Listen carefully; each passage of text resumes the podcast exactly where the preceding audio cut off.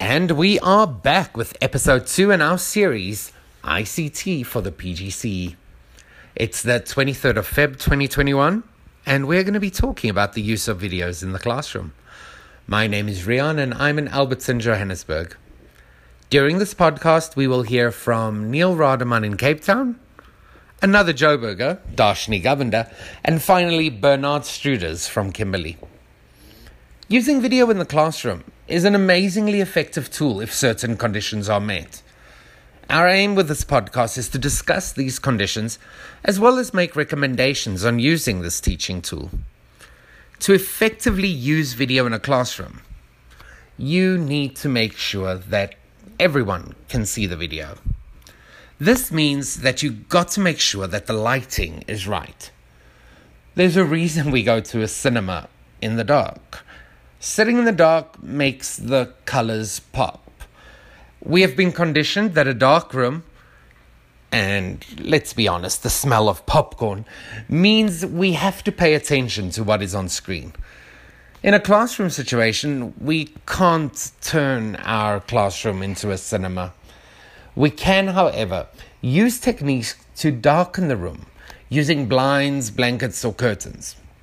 Remember, don't put the screen right next to the window with sunlight. Also, make sure the overhead lights don't bleach the screen or cause unwatchable bright spots. I'm going to hand over to Neil so he can further discuss this. Thank you, Rian. The use of videos in modern education helps students to engage with more complex themes and could facilitate further engagement with the content the use of a suitable space is as important as the lighting. Creating a designated space for online teaching that is clutter free is crucial for educators working from home.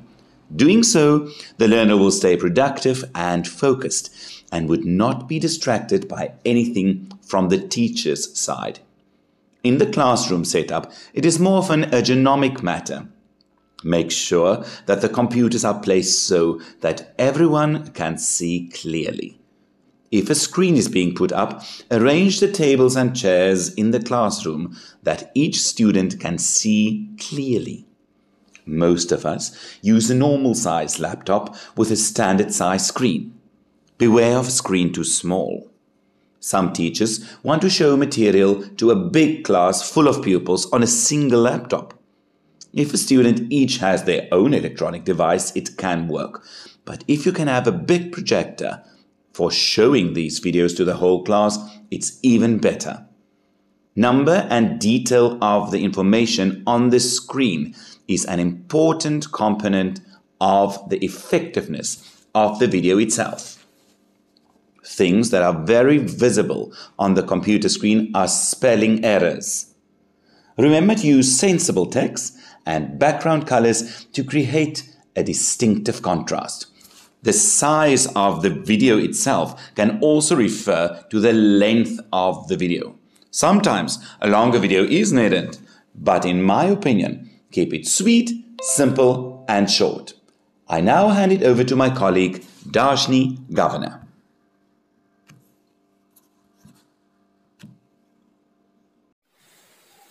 Thanks so much, Neil. So, images are a great way to add beauty to a video, grab attention, help learners remember the content better, and better explain what the text is saying. Any images or objects in the video should be central to avoid getting cut off and must correlate with the text on the screen. The screen should be big enough to fit images or objects and text, as well as the teacher's head or full body. The teacher must also avoid using bright colored clothing and excessive or big jewelry so learners do not get distracted by it. Three objects or images maximum should be on the screen, as any more could be highly distracting and lead to learners not paying attention to the written text. The text should not be squashed on the screen, but be easy to read and see. A screen too small will cut out objects or images, and one too big will lead to learners looking away from the content and at things in the background. Therefore, the background of the video should have a professional look, For example, a classroom or lecture room setting, or a clear backdrop, which must cover the entire screen from corner to corner.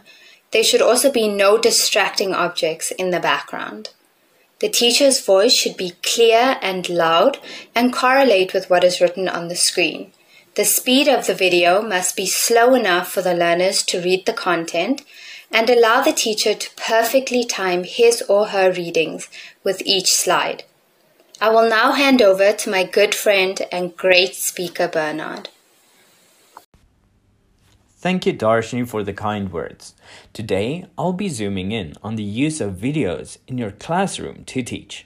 Firstly, I'd like to say it's kind of ironic that I'll be talking about using videos in your classroom to teach, while for the past year, due to the widespread pandemic we're currently facing, I've been using videos to teach while I wasn't physically in the classroom myself.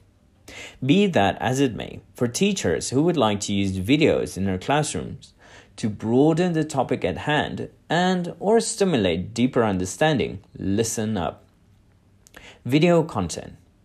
Our video content should always remain the most vital consideration when deciding whether or not to use a video for a given lesson. If you're not certain the content will be beneficial to the discussion for the day, rather avoid using it.